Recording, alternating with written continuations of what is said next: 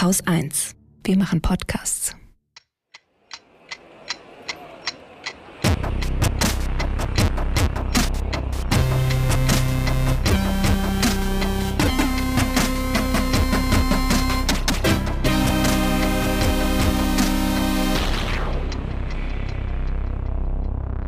Willkommen zur Wochendämmerung vom 17. Juni 2022 mit Scholz in Kiew, der Bundeswehr in Bosnien, Corona-Studien, Boris im Brexit, Verzicht, Bubu im Brutzeln, Entschuldigung, Scham zu Hongkong und dem Börsenticker, einer guten Nachricht, Katrin Rönecke, einem Limerick und Holger Klein, dem es heute nicht so gut geht. Nee, ich habe, ich habe einen meiner berühmten Migräneanfälle heute. Das, das habe ich so also zweimal im Jahr vielleicht und irgendwie vor zwei Wochen oder sowas habe ich noch gesagt, boah, ich hatte das schon voll lange nicht mehr. Mhm. Jetzt habe ich's und äh, habe viel Kopfschmerzen, die ich auch mit Novalgin äh, nur leidlich weggedrückt kriege. Das heißt, äh, ich habe mich nicht sonderlich vorbereiten können auf die Sendung und ähm, bin auch nicht wirklich, also man hört das vielleicht. Ich bin auch nicht wirklich in der Lage zu formulieren. Ich versuche möglichst viel abzulesen heute, damit okay. Ruhe ist und den, das sage ich dir gleich, den Abspann schlabber ich heute. Ich will ins Dunkle zurück. Den lese ich dann einfach. Und bevor Uah. es Proteste gegen die unmenschlichen Arbeitsbedingungen bei Haus 1 gibt. Katrin hat mich mehrfach aufgefordert, nicht zur Sendung zu erscheinen, aber the show must go on, wisst ihr ja. Na gut, ich fange mal mit Scholz in Kiew an. War ja gestern das große, große Ding. Eigentlich ging es vorgestern schon los, weil irgendwelche Gerüchte äh, ausgeplaudert worden sind, dass er dahin reisen würde. Ähm, tatsächlich war er dort zusammen mit Klaus Johannes, das ist der Präsident von Rumänien.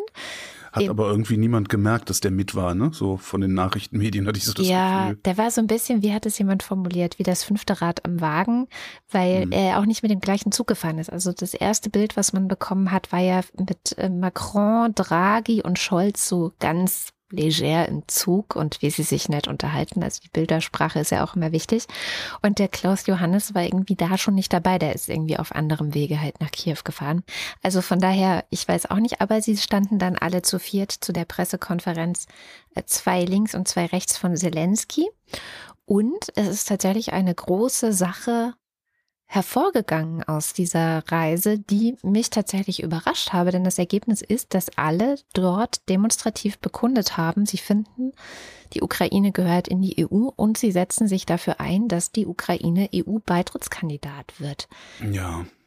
Das hat Herr Scholz sogar noch mal getwittert, dass er findet, dass die Ukraine in die europäische Familie gehört. So. Und insofern, das ist das gute Zeichen. Das Schlechte ist, wie lange Olaf genau. Scholz gebraucht hat, da mal hinzufahren? Äh, das ja, aber ich dachte, du meinst jetzt was ganz anderes. Also ich meine, EU, EU-Beitrittskandidat. Guck mal die Türkei an, ne? wie, wie lange ja, die EU-Beitrittskandidat schon sind und äh, wie lange die, die hingehalten haben. Und zwar so lange, dass Erdogan leichtes Spiel hatte dann letztlich. Ist ja ganz schön, dass sie das sagt und ist auch ein schönes politisches Zeichen und sowas, aber. Ich finde es schon nicht nur ein politisches Zeichen.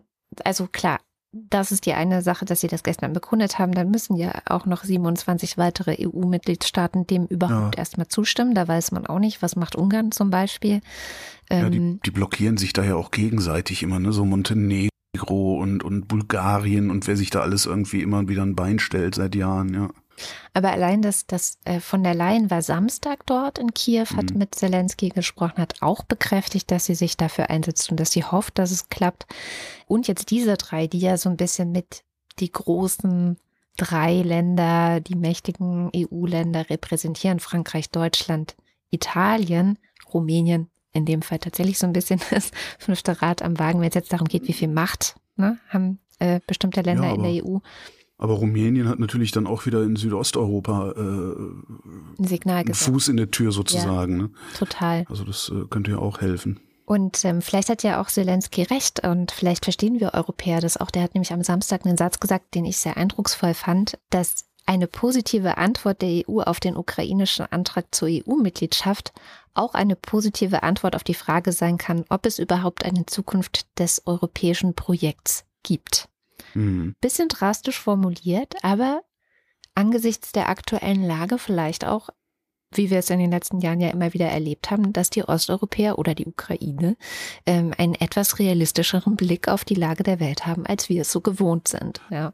Einmal das und natürlich äh, implizit äh, auch ist das ist das ja die die ja ein Ausblick darauf, dass die EU sich vielleicht in ihren Erweiterungsbemühungen, also Macron ist ja äh, seit Jahren gegen eine eine weitere Ausdehnung der EU, ohne dass die EU sich strukturell reformiert, mhm. damit eben im Zweifelsfall solche solche solche Rogue States wie Ungarn äh, nicht einfach die Kohle abgreifen können ähm, und ansonsten blockieren, wo es nur geht. Das, vielleicht kann man das auch so lesen, das finde ich, oder so verstehen. Das finde ich eigentlich den viel interessanteren Part. Ähm, dass, ne, jetzt, jetzt sagt die EU, ja, ihr werdet Beitrittskandidat, aber nur wenn ihr diese Auflagen hier erfüllt. Was ich auch schon mal ein bisschen komisch finde, weil um beitreten zu können, muss man diese Auflagen sowieso erfüllen. Ja. Also da dann jetzt doch nochmal nachtreten, ne, weil ihr seid ja doch diese schmuddeligen Osteuropäer, da, denen muss man nochmal extra sagen, dass sie, dass sie das mit der Korruption lassen ja. sollen. Ne? Ja. Finde ich ein bisschen schwierig, diese, diese, diese Art und Weise der, da ranzugehen. Aber eventuell führt das dann letztlich ja sogar dazu, dass die EU eine Strukturreform hinkriegt. Fände ich ja mal ganz schön. Mhm. Ja, weil, also Niederlande, Österreich, die wollen ja nicht, dass die Ukraine reinkommt, glaube ich. Ja, ja Österreich ist sehr zurückhaltend gewesen jetzt, ja. Zumindest was Aber vielleicht schaffen sie es darüber dann eine Reform anzustoßen. Das fände ich ganz cool. Ja. Was ja übrigens äh, ich an dem Scholz-Besuch besonders schön finde, ist, äh, ich zitiere, ich zitiere Olaf Scholz aus dem Mai dieses Jahres. Ich werde mich nicht einreihen in eine Gruppe von Leuten, die für ein kurzes Rein und Raus mit einem Fototermin was machen. Und auch wenn das äh, ein gutes politisches Zeichen ist oder ein Signal mit diesem Beitrittskandidatenstatus. Am Ende war es halt ein kurzes Rein und Raus mit einem Fototermin, was er da gemacht hat. Also ich hätte vom Bundeskanzler erwartet, dass er da ein paar, ein bisschen Munition im Gepäck hat oder sowas, aber da gab es leider gar nichts. Und wie will denn die Ukraine, also das ist halt auch so absurd irgendwie. Also ihr seid jetzt Beitrittskandidat, aber beitreten könnt ihr natürlich nur, wenn nicht Teile eures Landes von Russen besetzt sind. Mhm. Das heißt, sind die sich darüber im Klaren, dass das bedeutet, dass sie die Russen, dass sie helfen müssen, die Russen rauszuschmeißen? Oder ist das auch wieder nur so eine, so eine Scholzerei? Ich hoffe, dass man sich nach und nach darüber im Klaren ist. Ähm, gestern Abend saß bei Markus Lanz ein interessanter Mann, Dr. Christian Mölling heißt er. Äh, der ist Forschungsdirektor der Deutschen Gesellschaft für Auswärtige Politik mhm. und zum Militärexperte und er berät wohl auch die Bundesregierung und dem Bundestag. Und ich hoffe, dass man ihm da auch zuhört. Und ich fand ihn deswegen ähm, so interessant, weil der ähm, ein paar Dinge gesagt hat, die ich so vorher noch nie gehört habe. Also zum Einstieg vielleicht äh, ein Satz von ihm. Das hat auch was damit zu tun, dass Wladimir Putin sich dazu entschlossen hat, eben seine Interessen militärisch durchzusetzen. Es gibt nichts, äh, was ihn davon abhalten könnte, weil er sieht ja, es funktioniert das Ding ist, dass man halt dieser militärischen Aggression, und das ist was, was ähm, Mölling sagt, viele Deutsche Schwierigkeiten haben zu akzeptieren, nicht anders begegnen kann als militärisch. Ne? Also diese Illusion, die ja trotzdem überall noch unterwegs ist, Diplomatie. zu sagen, Verhandlungstisch und ja. wir müssen am Ende wird jeder äh, Krieg am Verhandlungstisch beendet. Das ist schon richtig. Ja, aber du musst erstmal beide an den Verhandlungstisch kriegen, ne? genau, genau. Und da sagt er eben ganz klar, das wird nur funktionieren, wenn beide Parteien merken, ah, okay, ich kann hier militärisch nichts mehr gewinnen. Ja. Ich komme hier militärisch nicht weiter. Ja. Und das ist nicht das, was äh, Russland momentan als Erfahrung hat. Und ich finde auch, dass dieses Grinsen von Putins Ansprache, das war ja vor einer Woche da, nachdem wir aufgenommen haben, mhm. leider erst am Freitag, da hat er ja so grinsend ähm, sich selbst mit dem Zar Peter verglichen und auch angedeutet, dass ja Russland sich jetzt äh, Gebiete zurückholt, die ihm irgendwie zustehen. Vergleiche wirklich mit uralt. Also äh, erstens das Geschichtsbild ist sowieso schon wieder total verquer, so ja. ne. Also man habe sich ja auch damals St. Petersburg von Schweden zurückgeholt, so ähm, ungefähr. Und er lässt so ein bisschen was fallen, wo man daraus schließen kann, dass er schon auch auf das Baltikum zielt. Also dass es jetzt nicht nur noch äh, um die Ukraine geht, sondern dass er schon auch andere das, Ziele im Blick hat. Das ja, ja eh. Ich meine, das, das ist ja jetzt, also wenn, wenn du dir diese, diese Fernsehausschnitte da aus diesen komischen Talkshows, die da im russischen Fernsehen laufen, mit diesem Soljokow oder wie er heißt, äh, wenn du dir das anguckst, das, die reden ja nichts, was der Kreml nicht will, dass sie reden. Ja. Oder sagen wir mal, alles, was sie reden, äh, will auch, dass der, will der Kreml auch, dass es geredet wird. So, also vielleicht weisen Genau. die die nicht an, aber sie, sie verhindern das auch nicht. Und was da in den russischen Staatsmedien und auch so von, von äh, nachrangigen Duma-Abgeordneten und sowas geäußert wird, natürlich hat Russland mehr vor. Und wenn wir jetzt immer noch nicht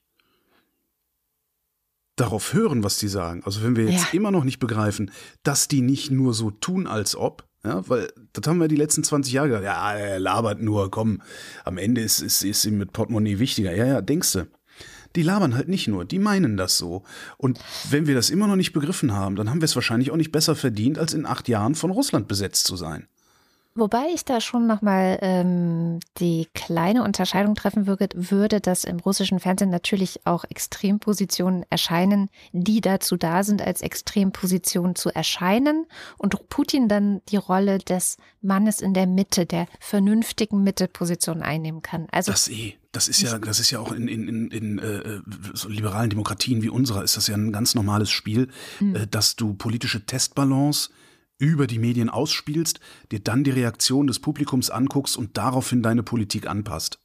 genau. Das wird überall so laufen und wahrscheinlich wird es da ähnlich laufen, nur dass der Adressat ein anderer ist, weil äh, da ist es halt echte Propaganda ins Inland. Genau, aber das, was Putin sagt, und deswegen, das ist, glaube ich, wichtig, ähm, ist im Gegensatz zu dem, was irgendwelche Fernsehmoderatoren sagen, das muss man schon beim Wort nehmen, das kann man beim Wort nehmen. Und bisher hat sich die letzten, im Grunde seit 2007, als er äh, hier in der Münchner Sicherheitskonferenz seine erste richtig wütende Rede gehalten hat, wo er echt einmal die komplette NATO-Sicherheitsstruktur im Grunde in Bausch und Bogen geschlagen hat, ab da kann man ihn ernst nehmen. Und alles, was danach folgte, hat er mehr oder weniger angekündigt. Ja, gelogen hat er nicht. Ja. Äh, doch, natürlich, ne? Also unter diversen äh, Verträgen und was ist ich, die Ja, er gut, so mit gesehen, uns ja. äh, geschlossen hat, äh, hat er gesagt, ja, ja, und er lügt eigentlich die ganze Zeit. Natürlich lügt er die ganze Zeit, aber das ähm, seine Absichten, sagen wir mal, wenn er seine Absichten bekundet so, ne, und seine Visionen erzählt und wie er die Welt sieht, dann ist das, glaube ich, was, was man ernst nehmen sollte. Ja. Na, jedenfalls, ähm, was ja dann die Frage ist, ist ja, was, was tun wir dann jetzt? Ähm, was tun wir auch als Deutschland? Was tut äh, Herr Scholz? Du hast gerade gesagt, es gibt schon wieder keine handfesten, nützlichen Waffen, die wir irgendwie der Ukraine jetzt vielleicht mitgebracht hätten oder so. Gut, hätte Scholz wahrscheinlich auch nicht tragen können. Aber das bisschen, was wir liefern, hätte er im Handgepäck mitnehmen können. Die Ähm. drei Dinger, die, ja. Und da sagt Herr Mölling was, was mir total kleben geblieben ist. Naja, ich glaube, ähm, wir gehen zurzeit alle sehr unkritisch mit der Grundannahme aus, dass das, was die Bundeswehr zurzeit hat, nicht abgebbar ist. Ich glaube, das muss man umdrehen. Das, was wir in der Bundeswehr haben, haben wir der NATO zugesagt aufgrund der NATO-Planung.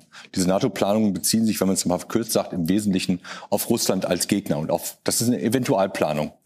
Der Eventualfall ist sehr theoretisch. Wir haben jetzt aber einen praktischen Fall, in dem Russland quasi Europa angreift äh, und die Ukraine gegen Russland kämpft. Das heißt, da findet gerade der Krieg statt, der auch unsere Sicherheit betrifft. Denn, um es nochmal sehr einfach zu sagen, jeder Panzer, jedes Artilleriesystem, das gerade äh, von in, äh, bei Russland in, in Russland sozusagen zerstört wird oder auf der russischen Seite zerstört wird durch die Ukrainer, heißt, dass wir später uns um dieses System nicht mehr kümmern müssen man den Gedanken zugrunde legt, dann kann man sagen, ist es besser, wir liefern unsere Artilleriesysteme jetzt in die Ukraine, denn da sind sie viel effektiver eingesetzt, als wenn sie bei uns in den Baracken eigentlich stehen. Das heißt also, wenn man es doch ganz einfach sagen würde, wir können aus der Bundeswehr und aus laufenden Beständen, glaube ich, mehr liefern als nicht mal zehn Artilleriesysteme und nicht mal fünf oder nicht mal ein halbes Dutzend Mehrfachraketenwerfer. Und der zweite Punkt ist natürlich, haben wir Partner, äh, mit denen man das abstimmen kann.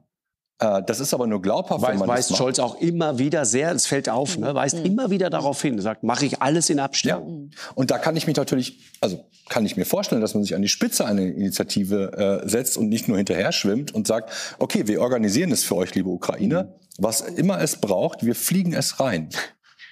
Ja, whatever, wir- this, whatever this Ja, genau, takes. whatever it takes. Und das ist ja nicht nur ein Signal für die Ukraine. Das ist ja auch ein Signal nach Moskau, um klarzumachen, ähm, diesen Abnutzungskrieg, wir treten dem entgegen. Das fand ich eine total sinnvolle Sichtweise. Von Olaf Scholz Leadership zu erwarten. Äh, ja, aber das umzudrehen, ah ja, das braucht die Bundeswehr aber selber. Ja, das ist ja Äh, Unsinn. Ja. Das ist, das ist ja, das, wie gesagt, ich bin der festen Überzeugung, dass Scholz exakt weiß, was er da tut und dass Scholz auch das exakt so will, wie er das tut. So, so sieht die Politik der Bundesregierung für mich im Moment aus. Die scheinen, also in, in meiner Wahrnehmung tun die alles dafür, dass die Ukrainer dieses Ding nicht gewinnen können. Ich verstehe noch nicht warum, aber das sieht wirklich so aus, als würde Scholz jetzt zusammen mit Frankreich, mit Italien, also die drei großen Volkswirtschaften der Europäischen Union, als würden die sich darauf vorbereiten, in irgendeiner Form sich mit Russland zu arrangieren. Und das geht nur, wenn sie die Ukraine nicht zu stark rüsten. Ich bin sehr, also du merkst, ich bin sehr, sehr, sehr enttäuscht und stinksauer. Ja, gut, du. Ähm, das, äh, ich, ich, ich finde keine andere Erklärung. Und ich bin sehr naiv, ne? Also ich denke ja bei sowas immer, ah, jetzt war er in der Ukraine und ich habe jetzt schon oft erlebt, dass Leute, wenn sie wirklich dann mal vor Ort waren in der Ukraine, hinterher ähm, ein bisschen verwandelt zurückkommen und die Dinge anders sehen. Ich weiß natürlich nicht, inwiefern dass er da jetzt durch Irpin gelaufen ist und sich die Zerstörung angeschaut hat und ihm das alles gezeigt wurde, etwas mit ihm macht. Also man kann ja ihm sowieso nicht ansehen, ob er irgendwelche Emotionen hat, finde ich. Ja, weil das er keine hat. fand ich auch sehr krass. Ja, genau. Also das ging ja schon so los. Wie haben sich eigentlich die Staatschefs begrüßt? Also wie äh, hat äh, Scholz Zelensky begrüßt? Wie hat Draghi? Wie haben die anderen beiden, äh, Macron mhm. und so, ähm, Zelensky begrüßt und bei Scholz hatte ich wirklich das Gefühl, also ich kann doch nur empfehlen, sich dieses Video mal anzuschauen, es ist überall im Netz zu finden, dass er Zelensky auf Abstand halten will, dass er irre distanziert ist ja. und fast so ein bisschen Schmuddelkind. Ja, also es war, als wäre es ihm sehr unangenehm, da jetzt die Hand schütteln zu müssen und hier zu sein und als wäre alles irgendwie nicht sehr angenehm für ihn gerade und das. Warum? Warum ist ja, das so? Ja, warum? Ja, ich, Und ich, ich, ich finde keine andere Erklärung als Scholz will, dass die Ukraine dieses Ding nicht gewinnt. Im Sinne von die Russen rausschmeißen. Mhm. Territoriale Integrität wiederherstellen. Auf den Stand vor der Invasion auf die Krim. Wobei das auch der äh, Mölling gestern dann gesagt hat, dass also die Idee, dass die Ukraine sich die Krim zurückholt, ist absolut illusorisch. Das ist also militärisch gesehen illusorisch. Dafür haben die überhaupt nicht die Kapazitäten und. Ja, dann müssen sie es schaffen. Ja, aber ne? das, also er, es war insgesamt war er jetzt sehr ernüchternd auch, ne? Also Klar. Hat auch ganz klar gesagt, so wie es gerade läuft und so wenig wie geliefert wird, wird die Ukraine es auch nicht schaffen, den Donbass zu verteidigen. Also mhm. diese Schlacht jetzt gerade, das ist ja nicht der ganze Krieg. Also die äh, Militärexperten unterscheiden ja auch in Schlachten und Kriege. Ne? Schlachten sind nur ein kleiner Teil von Kriegen und es gibt viele Schlachten und die zusammen ergeben einen Krieg. Aber diese Schlacht jetzt zu gewinnen, da im Osten, sieht er nicht, weil mhm. wir alle viel zu spät irgendwas liefern und es wird wahnsinnige Opfer geben. Die Russen, äh, er hat es so beschrieben, wenn man eine Badewanne hat und man äh, lässt mehr raus, als reinkommt, ja. Und die Russen zerstören eben so viel und, und töten so viele ukrainische Soldaten momentan jeden Tag, haben selber ganz guten Nachschub und aber wir, wir füllen die, um bei dem Badewannenbild zu bleiben, wir füllen halt nicht genug wieder rein ja, gleichzeitig. Warum tun wir das nicht? Es läuft mehr raus, als reinkommt. Wir könnten das, aber wir tun es nicht. Warum tun wir das? Wir wollen nicht, dass die Ukraine den Donbass verteidigt. Darum tun wir das nicht. Welchen ja, anderen Grund sollte das denn uns haben? Ja, ich bin also, gerne bereit, ich, ich, bin gerne bereit, mich, mich da eines Besseren belehren zu lassen. Nennt, nennt mir einen plausiblen Grund, warum wir der Ukraine nicht dabei helfen, den Donbass zu verteidigen, außer wir wollen nicht, dass sie den Donbass verteidigen. Ich kann dir einen Grund nennen, den ich sehr plausibel finde und der auch das gesamte Verhalten von Scholz erklärt. Der ist Angst. German Angst, mal wieder. Ähm, dass Scholz wirklich Angst hat, wirklich sich auch Angst hat machen lassen. Das hat man ja auch in diesem Interview gesehen. Ja, was ist mit Atomkrieg und so, ähm, obwohl es nicht angesprochen war. Das heißt, das ist ja was, was ihn vielleicht umtreibt. Und es ist vielleicht auch was, wo er sich erpressbar macht. Ne, Angst macht ja immer erpressbar, aber dass diese Angst vielleicht sehr, sehr echt ist und wirklich in ihm ist. No, es müsste sie noch nicht mal sein. Das ließe sich auch äh, über eine Wiederwahl äh, erklären, ähm, dass er einfach nur Angst, Angst um seine Wiederwahl hat. Weil natürlich wirst du eher gewählt, wenn du dich hinstellen kannst und sagen kannst, seht ihr, ich habe einen Atomkrieg verhindert, als wenn du dich hinstellst und sagst, seht ihr, äh, ich habe, äh, weiß ich nicht, dabei geholfen, die Russen aus äh, einem besetzten Land rauszuschmeißen. Ja, aber ist ein bisschen arg vereinfacht vielleicht. Ich ja, meine, weiß ich nicht. Also das sind Politiker. Ich meine, ich unterstelle Politikern zunächst mal politische Motive und nicht menschliche. Aber es sind auch Menschen. Das ja, finde ja, ich sicher. immer wichtig. Das sind ja Menschen letztendlich. Und aber wenn sie Angst haben, haben sie Angst. Und dann. Ja, die Frage ist nur, warum haben sie Angst? Und das, das, das, das ist ja der einzige. Also ich bin ja bei dir mit der Angst. Aber ja. ich glaube nicht, dass der Angst hat, dass er hier in einer riesigen, in einem riesigen Atompilz äh, wegschmilzt oder weiß der Geier was. Sondern ich glaube, er hat einfach nur Angst, dass er, dass er seine, seine Macht verliert, dass er seine Wiederwahl gefährdet. Mhm. Das glaube ich eher. Aber wie gesagt, ich habe äh, keine hohe Meinung mehr von äh, so ziemlich allem, was da im Deutschen Bundestag sitzt. Das ist wirklich schade. Schade. Also ich äh, würde das jetzt ein bisschen relativieren und sagen, es gibt wirklich sehr, sehr gute Leute, die da sitzen, die auch ja, wirklich kämpfen dafür, dass sich äh, ja die Regierung da ein bisschen klarer verhält. Aber ja, die Regierung ist die Regierung, das darf man auch nicht vergessen. Ja, der Bundestag ist der Bundestag. Das darf man nicht vergessen. Und wenn der Bundestag irgendetwas mit Mehrheit nicht will, dann kann die Regierung das auch nicht machen. Das darf man nie vergessen. Der Bundestag ist nicht der Schwanz, sondern der Bundestag ist der Hund. Wir haben uns nur sehr daran gewöhnt, dass äh, der Schwanz mit dem Hund wedelt und nicht der Hund mit dem Schwanz. Diese Bilder in meinem Kopf. Bundeshund. Hundestag. Ähm. Was so ein bisschen auch in dieses. Die Novalgin wirkt gerade. Ah ja, sehr gut. Ah, es wird lustig jetzt, ja? Ja, genau. Was auch so ein bisschen in dieses Bild passt, ist ein Bericht über ähm, griechische Öltanker, die ja diese Woche bei Monitor lief. Ähm, wir haben ja dieses wunderbare Ölembargo, das sowieso erst in einem halben Jahr in Kraft tritt, weil Ungarn und so. Weil es dann möglicherweise nicht mehr in Kraft treten muss, weil die Ukraine bis dahin verloren hat. Du bist heute ein bisschen aktiv. Mark my words. Das, das sage ich schon seit Wochen. Ich sage schon ja, seit Wochen, dass wir, dass wir nur noch Sachen ankündigen, die so lange Lieferzeiten haben, inklusive solcher Embargos, die so lange Lieferzeiten haben, dass die Bundesregierung hoffen kann, dass wenn geliefert werden soll, nicht mehr geliefert werden muss. Wie gesagt, okay, ich, ja, ich, ich, ich Lass mich mal zurück zu meinem Fokus ja. kommen, der eigentlich so ein bisschen äh, nochmal dieses Ungarn sind die Bösen, blockieren ja alles, erschweren alles äh, und was wir uns nicht alles erzählt haben, als darüber verhandelt wurde. Und während wir so fixiert waren auf Ungarn, haben wir nicht gemerkt, was Griechenland macht. Und zwar griechische Reedereien. Und das hat mhm. Monitor jetzt aufgedeckt. Es gibt ähm, nämlich eine sehr große Lobby griechischer Reedereien. Die ist deswegen sehr groß und sehr mächtig, weil, was ich gar nicht wusste, 27 Prozent aller Tanker, die hier auf der Welt äh, durch die Gegend fahren, sind griechische Tanker. Aristoteles Onassis, ja, ja.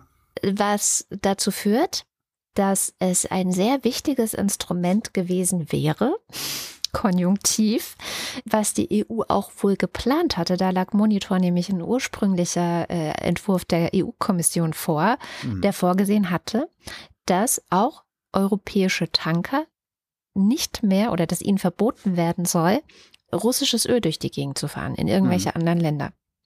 Und das hätte Russland richtig getroffen. Mhm. Das hätte aber natürlich auch die griechischen Reedereien und ähm, getroffen, äh, wirtschaftlich schwer getroffen. Und deswegen haben sie lobbyiert und durchgesetzt, dass dieser diese Passage aus dem finalen Entwurf dann gestrichen wurde und insofern dürfen weiterhin die griechischen Tanker mit dem russischen Öl durch die ganze Welt fahren. Und das ist deswegen entscheidend, weil wir nehmen ja kein Öl mehr dann in sechs Monaten äh, von Russland.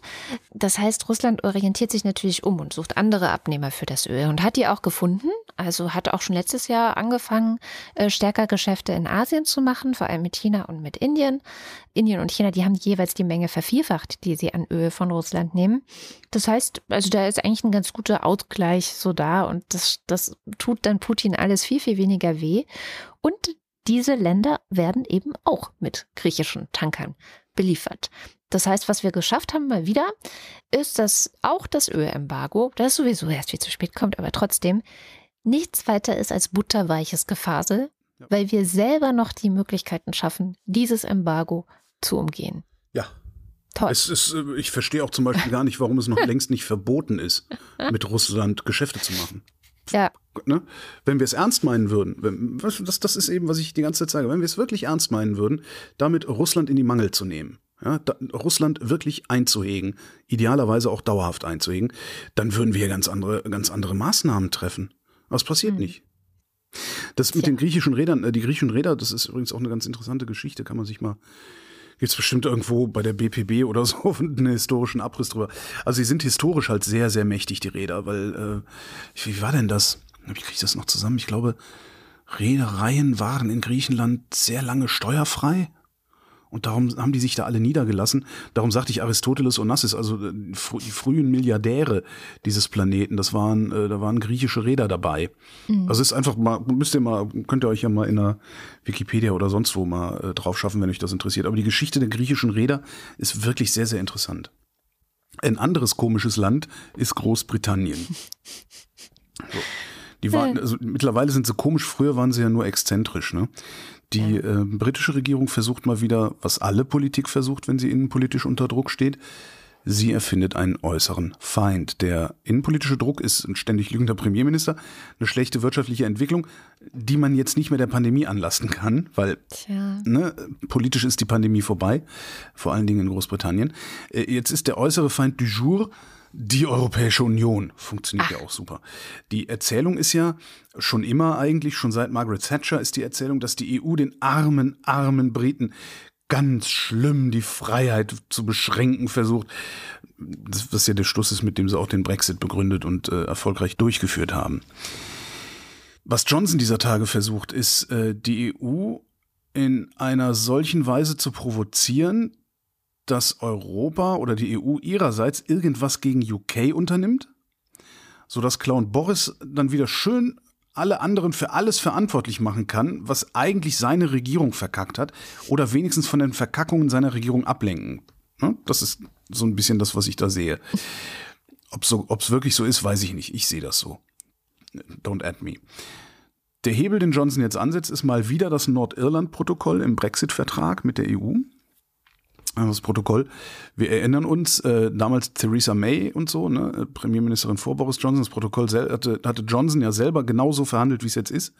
Hatte sich damals dafür gefeiert, ne, Get Brexit done, backfertiger Vertrag, oven, oven ready, oven ready, genau. Uh, oven, oven ready, ready äh, das Ding. Ähm, darin steht, ich wiederhole mich ungern, aber häufig, grüne Grenze zwischen besetztem Nordirland und der Freien Republik Irland. Ich finde, man sollte das immer so nennen. Das besetzte Nordirland und die Freie Republik Irland. Ich bin da ganz bei dir. Mich brauchst du nicht überzeugen. Also, also äh, grüne Grenze, um das Karfreitagsabkommen äh, von 1998 nicht zu gefährden. Das hatte damals den sogenannten Nordirland-Konflikt beendet. Was ich auch immer so ein bisschen interessant finde, das ist der Nordirland-Konflikt. Die Iren selbst nennen das Ding auch Troubles. Aber eigentlich war das ein knapp 30-jähriger Bürgerkrieg mit dreieinhalbtausend Toten. Das finde ich irgendwie, die, die Bezeichnung dafür irritiert mich immer wieder, wenn ich sie höre. So, also, äh, grüne Grenze, dafür aber eine Zollgrenze in der irischen See für alle Waren, die von, äh, vom, vom, vom United Kingdom auf die irische Insel gebracht werden. Jetzt behaupten die Briten seit einiger Zeit ja schon, das Protokoll wäre voll schädlich für die Wirtschaft in Nordirland. Wobei die Wirtschaft in Nordirland wiederum sagt, Zitat habe ich in der Tagesschau gefunden, die Realität für viele Unternehmen von der Lebensmittelbranche bis zum produzierenden Gewerbe ist, dass das Nordirland-Protokoll hervorragend funktioniert. Wir brauchen ein paar kleine Reformen, aber keine Abrissbirne, wie dieses Gesetz eine ist. Jetzt haben die aber in Nordirland gerade ein Problem. In Nordirland bist du nur regierungsfähig, wenn die beiden größten Parteien gemeinsam die Regierung bilden. Hm. Anfang Mai waren Wahlen, seitdem weigern sich die Unionisten, also diejenigen, die unbedingt von den Briten besetzt bleiben wollen, müsste man eigentlich auch mal drüber reden. Also sie wollen halt Briten. Kann man, kann, kann man irgendwie, warum will man denn eigentlich lieber Brite als ihre sein? Das, das verstehe ich auch nicht. Also mir brauchst, mir brauchst du die Frage nicht zu stellen. Also nichts, jetzt mal überhaupt nichts gegen Briten und so. Also völlig, völlig ressentimentfrei. Aber wenn ich mir die beiden Länder angucke, wie will man denn, naja.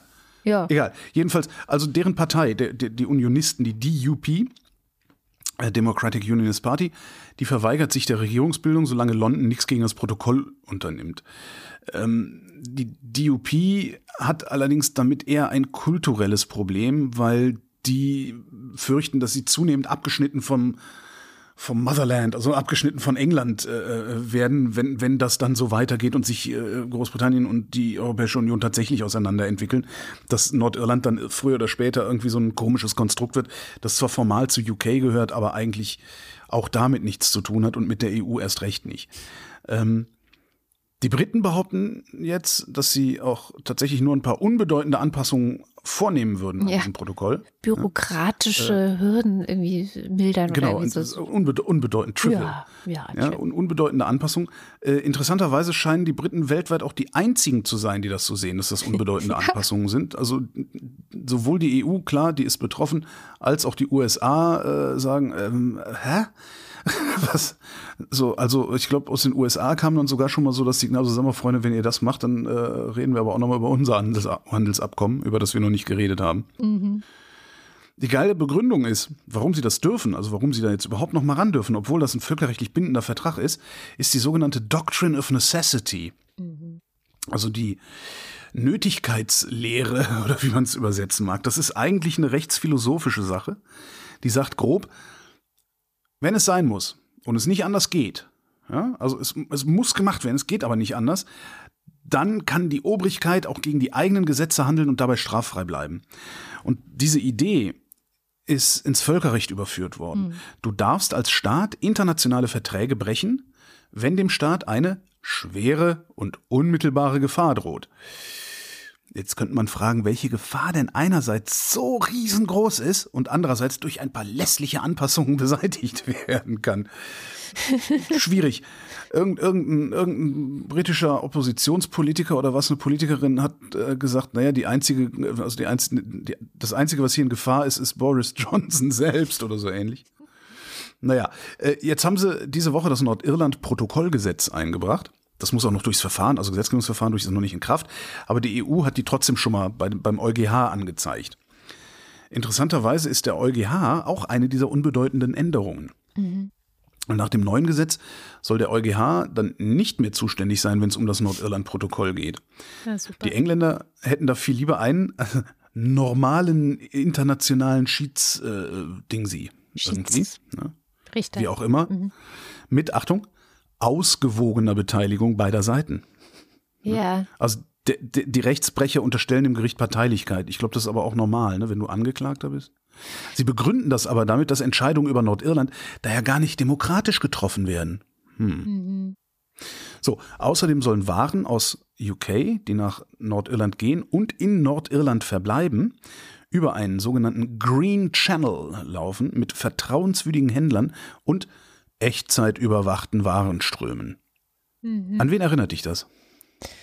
weiß nicht. Nee. An den großen Nagus unserer Ferengi natürlich. Also, Smarte technische Lösungen. ja, stimmt. Oh. Dann, die Unternehmen, die ihre Produkte in Nordirland verkaufen wollen, haben die Wahl, das entweder nach britischen Vorschriften zu machen oder nach EU-Vorschriften zu machen.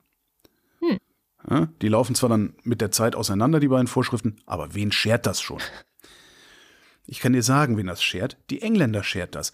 Die können dann in ein paar Jahren nämlich behaupten, dass genau hier schon wieder eine ganz, ganz schlimme Gefahr fürs Königreich droht und können schon wieder vertragsbrüchig werden und sich rausreden. Weil nämlich das Gesetz, und das ist der vierte Punkt, der da drin steht, sieht vor, dass genau das auch gemacht werden darf. Falls es in Zukunft wirtschaftliche oder politische, Achtung, Störungen geben sollte, dann dürfen Minister auch andere Teile des Protokolls einfach außer Kraft setzen. Und ob das dann wiederum so demokratisch ist, wie sie es gerne weiter oben beim EuGH haben, das kann ich nicht so genau beantworten, weil von solchen Dingen habe ich nicht wirklich eine Ahnung. Was das Ganze aber befördert ist, und das ist auch die große Sorge, die die Europäische Union hat und wie ich finde auch zu Recht, diese ganze Idee befördert natürlich Schmuggel. Ja, das ist ja, weil, das Ding. Äh, Green Channel und, und digitale Warenstromüberwachung, das ist alles möglich, das gibt's auch technisch schon, aber es wird natürlich nicht gemacht werden, weil es viel zu teuer ist und äh, hinterher auch keiner kontrolliert.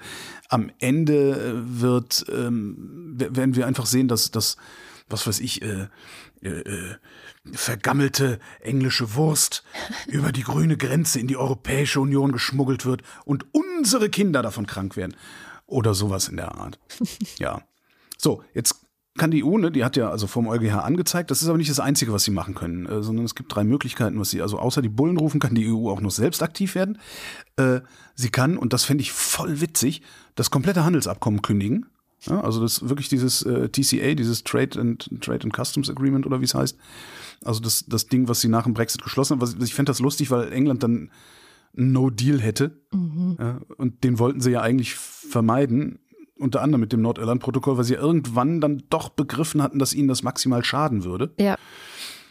Tja, Und übrigens auch uns. Und darum glaube ich, dass die EU das eher nicht machen wird, weil sobald dieses Trade Agreement weg ist, also sobald wir überhaupt kein Abkommen mehr mit den mit mit äh, UK haben, dann würde sofort so ein Schurkenstaat vor unserer Haustür entstehen. Sowas wie Steueroase mit Kernwaffen, Oh dessen Sprache aber jeder spricht. So vielleicht ein bisschen weit hergeholt. muss muss aber vorher vorher angekündigt, muss ein Jahr vorher angekündigt werden. Hm, auch schwer. Was sie machen kann, sie kann es teilweise aussetzen. Sie kann den Handelsteil aussetzen. Sie kann sagen, nö, also ihr dürft hier euren Scheiß nicht mehr verkaufen, aber ihr dürft gerne noch visumsfrei Urlaub machen. das heißt, die würden alle nach Italien fahren, äh, würden dann nach Hause kommen und denken, oh geil, Nutella. Und dann gäbe es keine Nutella oder die wäre so teuer. Das, und importieren die überhaupt Nutella? Das weiß ich nicht. Ich, man weiß immer so gar nicht, was ist eigentlich importiert und was ist eigentlich so hier hergestellt. Naja. Was sie machen kann, und das mit nur einer Woche Vorlauf, und das finde ich sehr, sehr interessant, Fishfight. Was ist Fischfight? Sie können mit einer Woche Vorlauf ihre Gewässer zumachen. Also die Oh. EU kann mit einer Woche Vorlauf die Gewässer zu, also und ist wörtlich gemeint, Gewässer, also nicht, äh, es ist keine Metapher jetzt für Häfen und Grenzen und so, so nee, nee. So, wirklich, eine, in, ab in einer Woche dürft ihr hier keinen Fisch mehr fangen. Oder ihr dürft den Fisch fangen, aber müsst so hohe Zölle zahlen, äh, um den Fisch hier zu verkaufen. Das geht halt auch alles nicht. Und diese drei Optionen sind im Grunde der sogenannte Handelskrieg, von dem jetzt im Zusammenhang mit dem Protokoll, Nordirland-Protokollgesetz, so in den letzten Tagen gesprochen worden ist. Vor allem von, von Bojo dem Clown ist darüber gesprochen worden. Der weiß ja nämlich ganz genau, was er da tut, weil der ist ja nicht dumm. Ja, ja, der kennt die. Gesetze genau. Das ist äh, tatsächlich auch sehr interessant. Ich fand es ganz, ich habe so ein bisschen amüsiert zugeschaut, weil so gefühlt seit zwei Wochen, ich habe ja den Irish Times Newsletter auch und die Headlines wurden immer von hochgezogener Augenbraue, sage ich jetzt mal, Mhm. hinzu, okay, das ist echt ein neuer Tiefpunkt in der britischen Politik. Das ist halt ein Bruch, ein, ein, das ist ein völkerrechtswidrig, was sie da versuchen. ja, Und sie versuchen halt mit allen möglichen Mitteln jetzt hier diese, diese, äh, wie, wie hieß es? Schon wieder nicht mehr. Mein Gehirn geht doch nicht so gut. Naja, äh, was war die? Ja, genau, Doctrine of Necessity. ja, ja. Ähm, sie versuchen halt mit allen Mitteln, das irgendwie zu unterlaufen, zu umschiffen. Das ist wirklich noch peinlicher, finde ich, als der Umgang der Bundesrepublik Deutschland bei den, mit der Nichtumsetzung von EU-Vorgaben. Und das ist schon peinlich. Wir erinnern uns äh, an die geniale Schuldenregel oder was das war, äh, nicht mehr als drei Prozent. Äh, da hatte dann damals Hans Eichel, war damals Finanzminister und der hatte dann, also so gerade Euro, gra- gerade, ne, gerade Euroraum gegründet und Hans Eichel hat sofort im ersten oder zweiten Jahr diese drei Prozent Regel gerissen und hat dann an, auch angefangen rumzulavieren, wie nur, ja, ja, aber das ist ja hier und da muss man nie und das ist ja Kleingeld und das ist Großgeld und, ne, ne, ne. und der damalige österreichische Finanzminister hat einfach nur in irgendeinem Interview gesagt, na, drei Prozent sind drei Prozent. Fand ich toll. Werde ich nie vergessen. 3% sind 3%. Heute ist übrigens äh, der ehemalige Tag der deutschen Einheit, fällt mir da auf, der 17. Juni. Äh, in der Bundesrepublik, also in der ersten Bundesrepublik Deutschland, ähm, war der 17. Juni Tag der deutschen Einheit. In der zweiten, also in der jetzigen Bundesrepublik Deutschland, ist das ja der 3. Oktober. Der 17. Juni anlässlich des Arbeiteraufstandes in Ostberlin beim Bau äh, dieser geilen Häuser da in der Frankfurter Allee, damals Stalinallee. Das Interessante ist, der Tag der deutschen Einheit West, im Osten gab es nicht, da gab es einen Nationalfeiertag, was ich auch irgendwie. Ja, egal. Warum kann man nicht einfach sagen, wir- es ist unser Nationalfeiertag? Nation, oh Gott.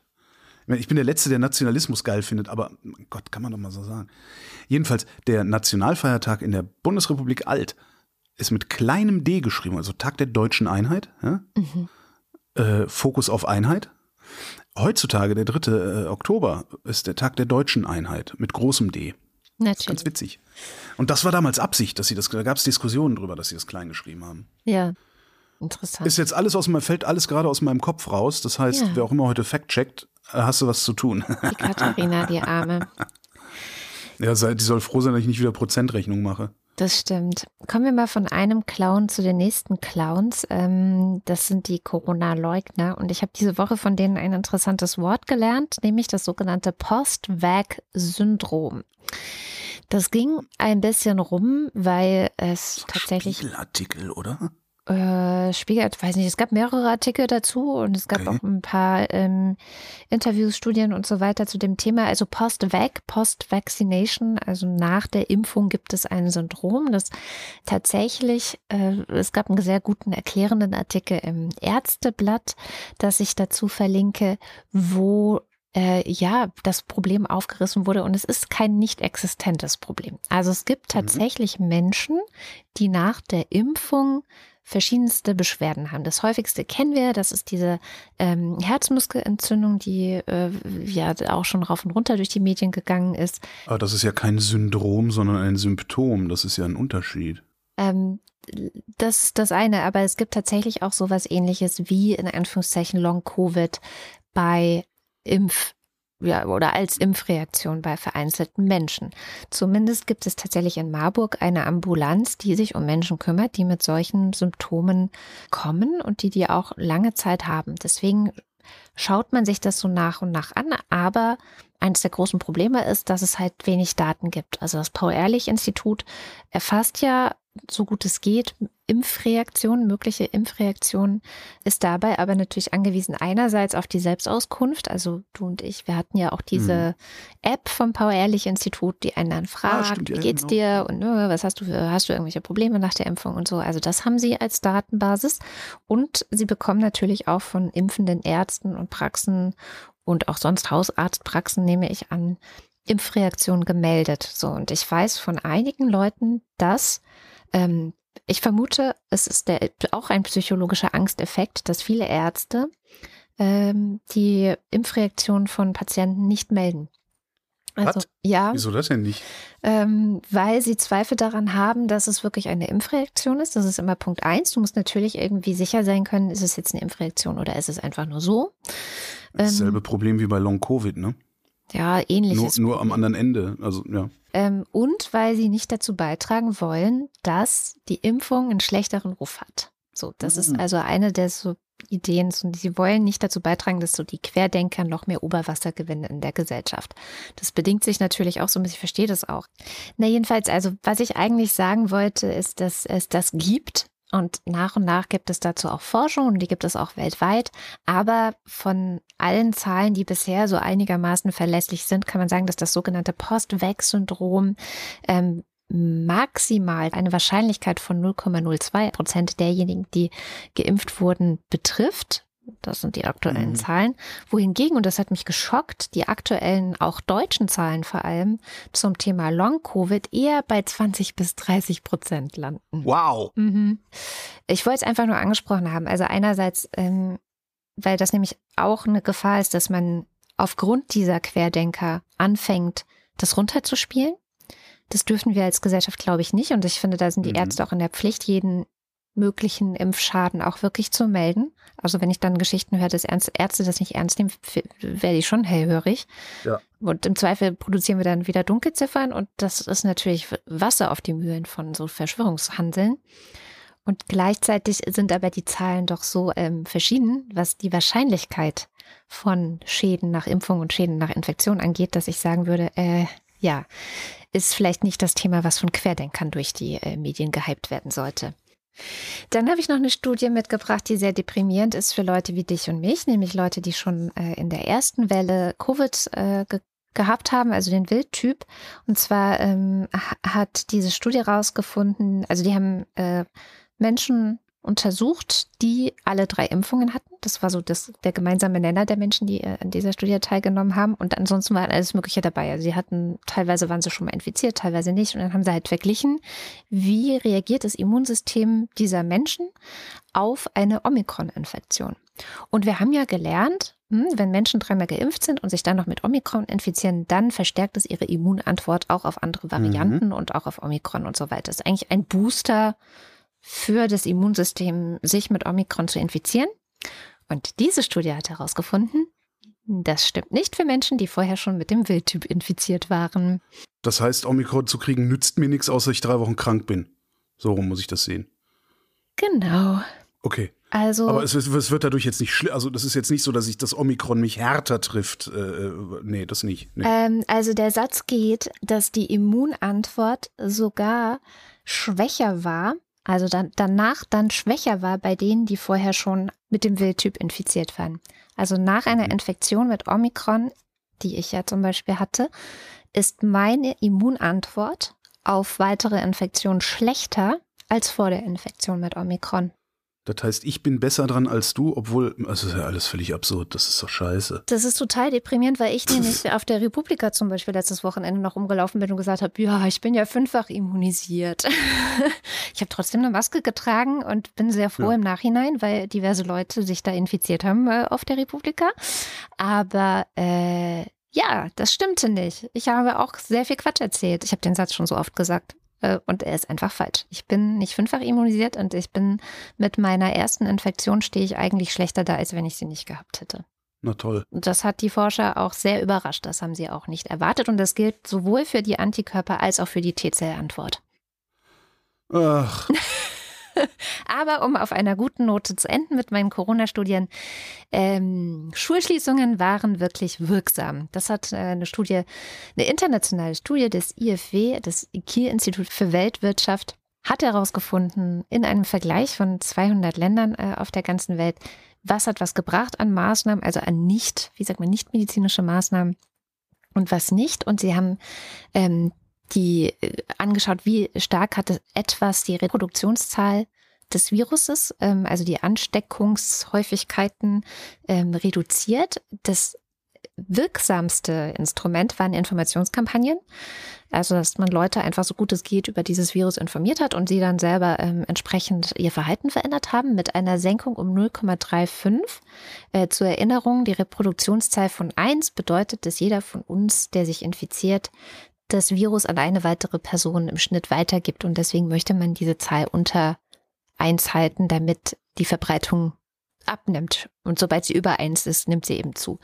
So, Corona-Tests waren auch sehr erfolgreich mit 0,23.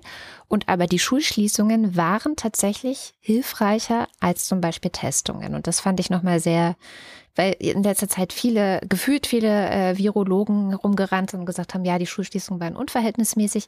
Das sagen Mhm. die äh, Kieler jetzt auch so ein bisschen, dass sie sagen, ja, naja, also wenn man jetzt ne, guckt, wie krass greift man ein in ein System, dann würde man, auch wenn sie sehr äh, wirksam sind, die Schulschließung vielleicht nicht als erstes machen, sondern erst mal andere Maßnahmen, die auch hilfreich waren, also Informationskampagnen, Kontaktverfolgung, äh, was auch viel gebracht hat, war öffentliche Veranstaltungen abzusagen, Reisebeschränkungen ähm, und äh, was nichts gebracht hat, waren Stoffmasken, aber was was gebracht hat, waren wahrscheinlich medizinische und FFP2-Masken, also dass man erstmal damit anfängt, bevor man so massiv eingreift. wieso wahrscheinlich? Sind Sie nicht sicher, ob das was gebracht hat oder hast du das wahrscheinlich gerade versehentlich eingefügt? Ja, das wahrscheinlich ist, sie haben halt nur den Effekt von Masken sich angeschaut und haben dabei festgestellt, dass in der ersten Welle die Masken nichts gebracht haben, in Ah, der okay. zweiten Welle aber schon.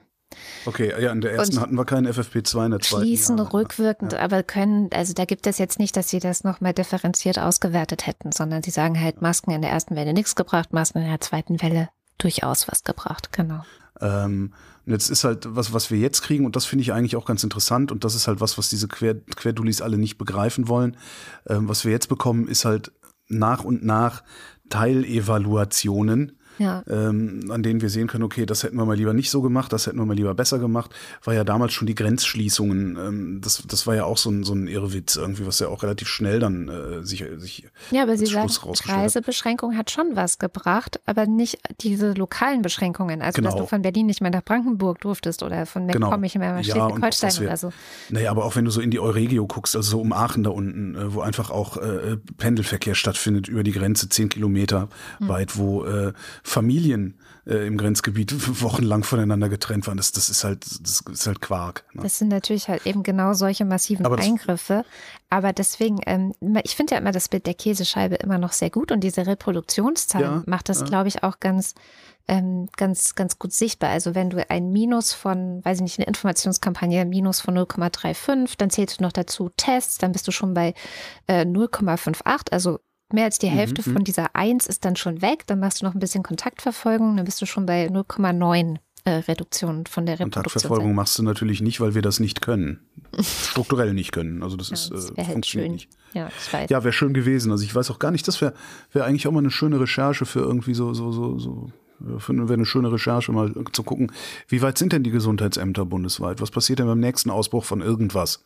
Ja. Ja, was passiert, wenn die Affenpocken äh, ein Problem werden sollten? Was macht ihr dann? Ja, war gerade Ja. auch ein Thread von so einem Typen auf Twitter, der die hatte. Ich weiß nicht, ähm, den kann ich Ja, gern verlinken, Ja. weil es ganz interessant ist, wie die Symptome sind. Da würde ich, glaube ich, oder wäre ich, wenn ich das nicht gelesen hätte, auch nicht auf die Idee gekommen, dass ich jetzt Affenpoppen, Affenpoppen, ähm, Affenpocken habe. Ah ja, und wie ich Ev Evaluation sage, es gibt jetzt auch diesen Sachverständigenrat, an dem irgendwie seriöse Wissenschaftler nicht mehr teilnehmen wollen. Also bei der, bei der Bundesregierung gibt es doch, die, die, die evaluieren doch jetzt auch die Maßnahmen, um zu gucken, wie sie in den Herbst weitergehen. Und was ich da ja so wirklich, wirklich störend, aha, Wortspiel, weil jetzt Klaus Stör da sitzt, den ich äh, äußerst fragwürdig finde. Und das nicht nochmal so 100% begründen könnte, sondern ich habe einfach ein sehr ungutes Gefühl bei dem Mann, weil ich vor allen Dingen das Gefühl habe, dass er sich in, dass er in zweieinhalb Jahren Pandemie, äh, selbst dann, wenn sich die Datenlage geändert hat, er seine Meinung nicht geändert hat. Und das finde ich immer ein bisschen schwierig. Also, ja. Ähm, was ich da so krass fand, ist, dass äh, da ja auch uns, uns, uns aller Freund Dr. Drosti dabei war und dann aber rausgegangen ist aus diesem Sachverständigenrat mit der Begründung, nee, das Ding ist überhaupt personell und finanziell nicht hinreichend ausgestattet, um sinnvoll beurteilen zu können oder sinnvoll seine Arbeit machen zu können. Und dann gab es ja vor kurzem auch diesen Artikel, einen großen, großen Artikel in der Süddeutschen, die einen irgendwie Vorabentwurf dieses Berichts dieses Sa- Sachverständigenrats gesehen haben. Äh, Das muss äh, in weiten Teilen äh, wissenschaftlich mindestens fragwürdiges Papier sein, wo bestimmte Ergebnisse einfach ausgelassen wurden, nicht berücksichtigt wurden, bestimmte herangezogen wurden, dann irgendwie Studien mit, mit, mit minimalen äh, Probanden als Argument für irgendwas, aber die Gegenarbeit oder die, die Überprüfungsarbeit, die ein Zehnfaches an Probanden hatte und sowas, ist nicht berücksichtigt worden. Also das, da, passiert irgendwas ganz, ganz Komisches ähm, in diesem Sachverständigenrat und äh, ja, und ich finde halt interessant, dass da dann halt so Leute, ausgerechnet so Leute wie Hendrik Streeck und Klaus Stör drin sitzen, die zugespitzt man subsumieren kann unter Durchseuchungsbefürwortern und zwar von Anfang an schon. Das finde ich ein bisschen komisch, dass das da gerade passiert und was da passiert. Ich bin wirklich gespannt, was dabei rauskommt. Weil die Politik wird genau, wird, die, die Politik wird sagen, ne, das hat unser Sachverständigenrat hat das gesagt, wir machen das jetzt so. Ähm, aber ob der Sachverständigenrat auf eine seriöse Weise zu seinen Ergebnissen oder zu seinen Empfehlungen gekommen ist, das wird in der Politik niemand überprüfen mehr. Schauen wir mal nach Hongkong diese Woche mit Sham Jaff, der Autorin des wöchentlichen Newsletters What Happened Last Week. Denn in Hongkong gab es Pläne, die haben mich auch aufhorchen lassen. Man will nämlich die Schulbücher umschreiben. Und zwar was die eigene Kolonialgeschichte angeht. Und ich, so Geschichtsbücher umschreiben in Schulen, das ist ja so ein beliebter Trick von Diktatoren und Autokraten. Also in Bezug auf Hongkong wahrscheinlich nur ein weiterer Schritt, dass China da seine Kontrolle manifestiert. Wann das genau kommen soll und was dann eigentlich drinstehen soll in diesen Büchern, das erzählt uns die Scham. Hallo Scham. Hallo Kada. Ja, das soll ganz bald passieren, nämlich zum 1. Juli. Das ist auch der Tag, an dem das 25-jährige Jubiläum eigentlich stattfinden soll. Ähm, Das 25. Jubiläum der Übergabe der britischen Kronkolonie an China. Und genau an dem Tag sollen die neuen Schulbücher in Hongkong die Geschichte neu schreiben. Und zwar, sie erzählen die Geschichte von Hongkong etwas neu, nämlich, dass die Stadt überhaupt keine britische Kolonie war. Das war, das ist nie passiert. Was labert ihr? Und ähm, ja, wie, wie sie das machen, die chinesische Regierung sagt, wir haben die Verträge, die die Stadt nach den Opiumkriegen im 19. Jahrhundert an England äh, abgetreten hatten, nie anerkannt.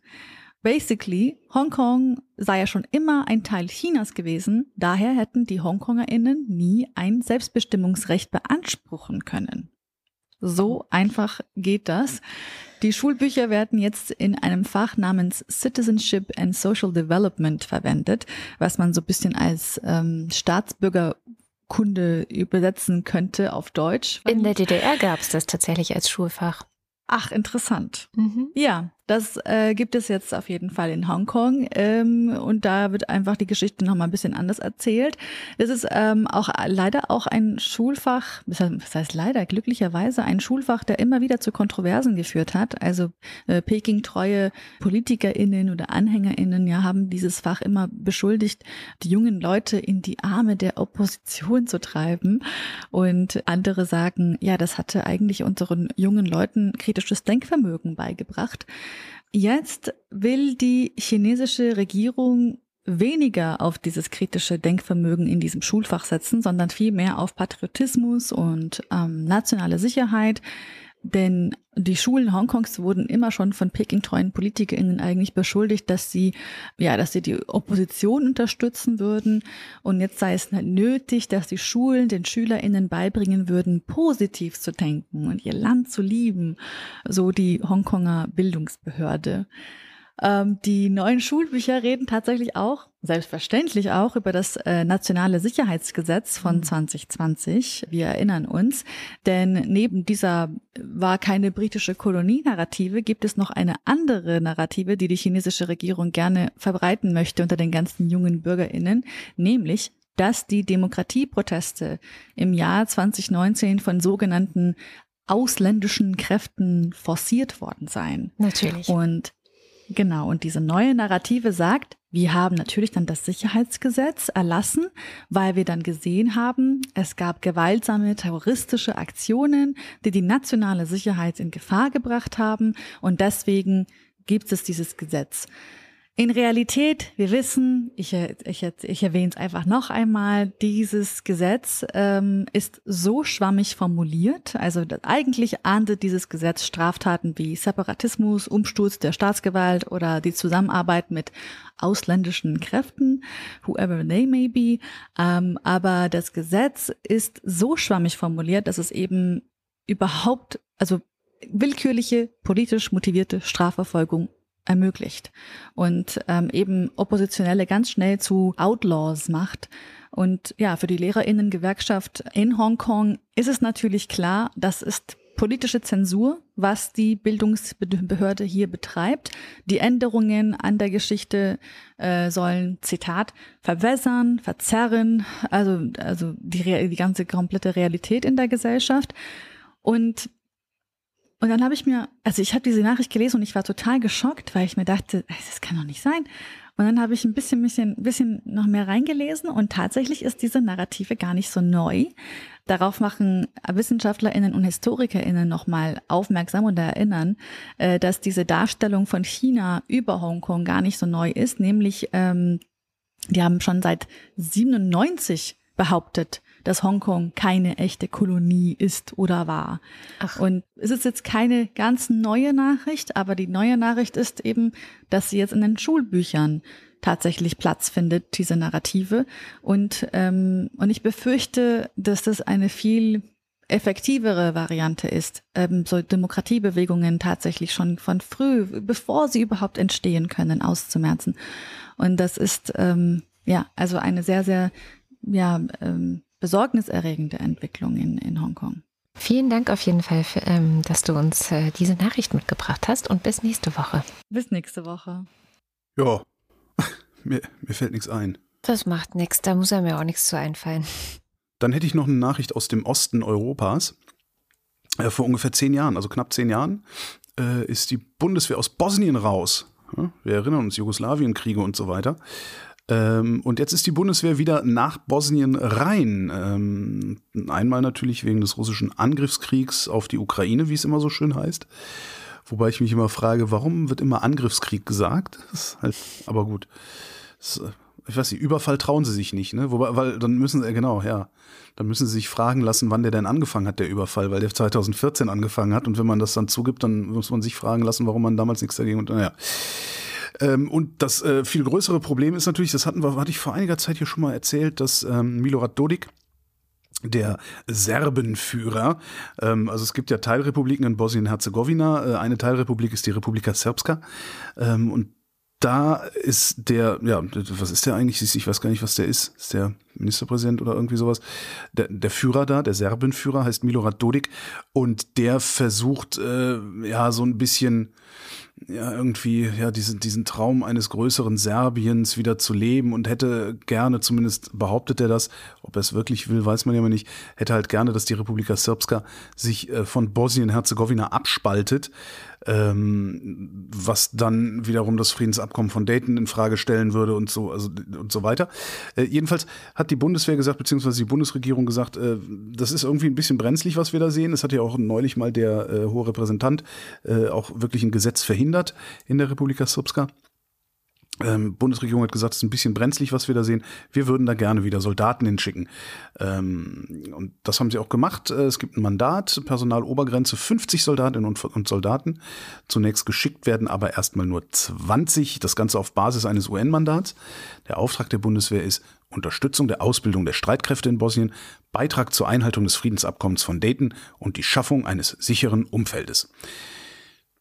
Auf Deutsch Präsenz zeigen. Mhm ist ja vielleicht auch gar keine schlechte Idee, weil das Problem in Bosnien-Herzegowina ist nicht nur Milorad Dodik, sondern ähm, es besteht halt aus drei Teilrepubliken. Ähm, bei den Serben ist es Dodik, der problematisch ist und der zwar der, der, am lautesten problematisch ist von allen, der halt auch seine Polizei militarisieren und marschieren lässt und sowas. Ähm, ja.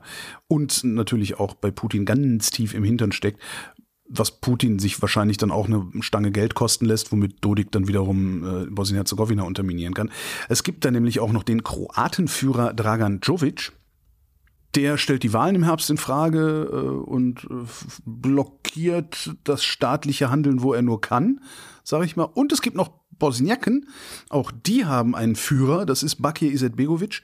Und äh, der ja, sorgt auch für Unruhe. Also und, und zwar indem er äh, aus, aus allen Richtungen Gewalt äh, kommen sieht. So, und damit ich das Ganze jetzt nicht runter erzählen muss, was ich auch gar nicht könnte, weil ich gar nicht so ein großes Gehirn habe heute, ähm, habe ich einen Hörtipp mitgebracht und das ist äh, ein Hörtipp eines meiner liebsten oder einer meiner liebsten Sendungen. Die kommt nicht aus Deutschland, ist aber deutschsprachig. Die kommt vom Schweizer Rundfunk und heißt international. SRF international. Also die betonen immer so nett. Die fahren ja auch durch das Tunnel. Mhm. Ähm, SRF International, Auslandsreportagen äh, vom SRF, immer wahnsinnig interessant, wie ich finde, auch interessanter als vieles, was der deutsche öffentlich-rechtliche Rundfunk anzubieten hat. Ähm, und da gibt es eine Sendung, die heißt Bosnien-Herzegowina, so kann es nicht weitergehen. Halbe Stunde lang ähm, danach ist man einigermaßen im Bilde, was in Bosnien-Herzegowina los ist und schlägt die Hände überm Kopf zusammen. Ja. Und fragt sich mal wieder, Leute, Get your shit together. Hört endlich auf. Ihr Serben seid nicht der Mittelpunkt der Welt. Ihr Muslime seid nicht, weiß ich nicht was. Also die. Wir Deutschen auch nicht. Ich möchte das nee, bitte wir, Ja, aber wir haben es ja, ich meine, komm, wir haben es hingekriegt. Also hat, naja. war auch blutig, ne? Naja, wie viele Fürstentümer hatten waren, also wie viele Deutschländer hatten wir? Dann sage ich, ihr US-Amerikaner. Ich meine, ja. wir müssen nicht immer nur auf den ja, aber die, die, ja, aber du hast halt nicht, guck mal, wenn du, wenn du da jetzt anfängst zu vergleichen, dann müsstest du vergleichen mit äh, Bayern, Baden-Württemberg und äh, Nordrhein-Westfalen oder sowas. Das, das meine ich. Also du hast halt diese, ja, ich weiß, was du meinst. Diese Regionalkonflikte, die hatten wir ja auch. Darum, darum ist, gibt's ja auch diesen, das ist ja das Problem mit dem deutschen Nationalismus. Der eigentliche, der gute deutsche Nationalismus, der hat die Regionalkonflikte beendet und, und letztendlich zu einer Reichsgründung geführt. Und die ganzen Nazis, das sind eben die Arschnationalisten, die das Ganze expansiv äh, ansehen, beziehungsweise äh, aggressiv militaristisch ansehen. Und ich würde mir so wünschen, dass aber das ist auch die Naivität, die, die im Umgang mit Russland auch da war, auch bei mir da war die letzten Jahrzehnte. Ich denke mir immer so, schaut euch die USA an, schaut euch die Bundesrepublik Deutschland an. Ja, das waren auch ganz viele unterschiedliche, die haben, wir haben uns zusammengerauft, wir kloppen uns, wir machen Witze übereinander, aber wir würden einen Teufel tun, gegeneinander Krieg zu führen. So. Und ich habe immer so die Hoffnung, dass auch so, so junge äh, Staaten, das ist klar, es ist Bosnien-Herzegowina, ne, nach 1991 alles erst entstanden, aber ich habe immer so die Hoffnung, dass die da sitzen, das sehen und sagen, ey, wenn die das hinkriegen, dann kriegen wir das ja wohl auch hin. Und es dann auch machen. Und das Gegenteil ist der Fall. Und das nimmt mich wirklich mit. Dass wir nicht in der Lage sind, sind wir ja auch nicht. So Best Practice anzuwenden. Dass wir einfach sagen, ey, guck mal, die machen das so, das funktioniert gut. Ne? Die Finnen haben ein super Schulsystem, ja. unser Schulsystem ist scheiße, also warum machen wir es denn nicht wie die Finnen? Das Ich werde das echt nie verstehen. Nee, das haben wir noch nie so gemacht. Was man beim Schulsystem noch irgendwie rechtfertigen oder, oder, oder hinnehmen kann, aber nicht bei Bürgerkriegen. Ja. Kommen wir schnell zur guten Nachricht, damit es hier oh, nicht ja. so deprimiert endet. Kommt schon wieder vom Krebs. Letzte Woche war es der Brustkrebs, dieses Mal ist es der Darmkrebs und zwar ist es oh. Team aus den USA mal wieder gelungen, in einer klinischen Studie alle zwölf TeilnehmerInnen komplett von ihrem Darmkrebs zu heilen. Das Medikament, das diesmal zum Einsatz kam, heißt Dostalimab und wurde bisher bei Gebärmutterkrebs eingesetzt. Jetzt hat man das sechs Monate lang äh, alle drei Wochen diesen PatientInnen gegeben. Ähm, dann haben sie nochmal eine standardmäßige Chemotherapie drauf bekommen oder eine Operation, je nachdem, was man eben standardmäßig bei dieser Person gemacht hätte. Und ein Jahr nach der Behandlung hatten alle Teilnehmer oder galten alle Teilnehmer als komplett frei von diesem Krebs. So. Alle klingt natürlich toll, zwölf klingt nicht so toll. naja, aber es klingt immer noch besser als in Mais. Ja, ja das stimmt, das also, stimmt. Und ich wollte es auch genau deswegen aufgreifen, weil ich finde, es klingt trotzdem so, also letzte Woche, diese Woche, als würden wir gerade in der Krebsforschung oder in der Krebsheilungsforschung einen Meilenstein nach dem anderen nehmen und eben immer näher daran kommen. Und auch dieses Medikament funktioniert so, dass es im Grunde das Immunsystem selber diese Krebszellen dann wieder ja, das, rausschmeißt. Ja, das kommt wahrscheinlich auch daher, dass äh, also wir wissen ja noch gar nicht so lange, dass Krebs eigentlich eine, eine, eine Immunkrankheit ist oder eine Störung im Immunsystem ist. Äh, die Vermutung gibt es schon lange, ähm, Nachweise und Therapieansätze gibt es noch nicht so lange. Ja. Und wenn du dir immer vor Augen hältst, dass äh, so ein Translationsprozess, also der Übergang von der Grundlagenforschung in die Anwendung in der Praxis, ja.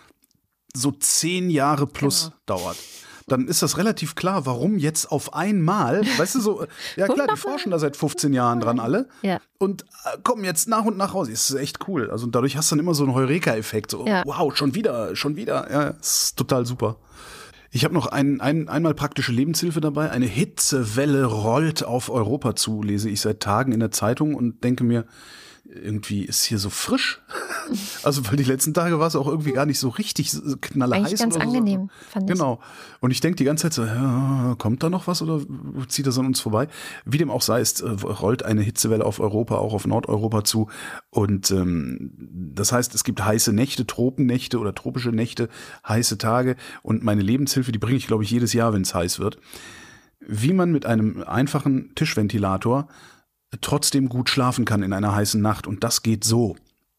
Weil die Leute sagen immer, nein, da krieg ich Schnupfen von, da krieg, da krieg ich einen Pips, da krieg Nee, kriegst du nicht, pass auf. Also, du stellst den Ventilator auf einen Stuhl neben deinem Bett.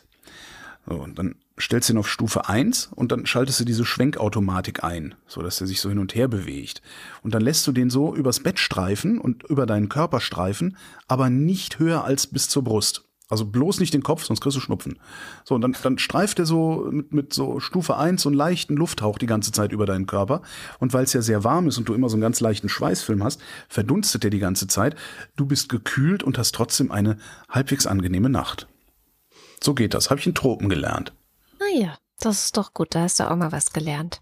Ja, und zwar genau so, wo ich, äh, weil ich mir auch gesagt habe, boah, ja, aber ohne Klimaanlage, Alter, hier ist ein Tischventilator, du Idiot. Kommen wir zu unserem Limerick der Woche. Letzte Woche haben wir das Thema Borscht als Aufgabe mitgegeben, was natürlich total gemein war, aber äh, unsere Hörerinnen und Hörer und vor allem auch unseren Wochendämmerungspoeten natürlich nicht schrecken konnte. Alle haben fleißig gedichtet. Hier kommt der Limerick von unserem Poeten zum Thema Borscht. Wochendämmerungspoesie Limericks aus dem Papierkorb des Weltgeschehens. Die ungeklärten Ursprünge der osteuropäischen Küche. Ein Professor für Russlands Geschichte, Spezialgebiet Eintopfgerichte, der hatte zum Borscht eher lustlos geforscht. Schlampig waren auch seine Berichte. aua, aua.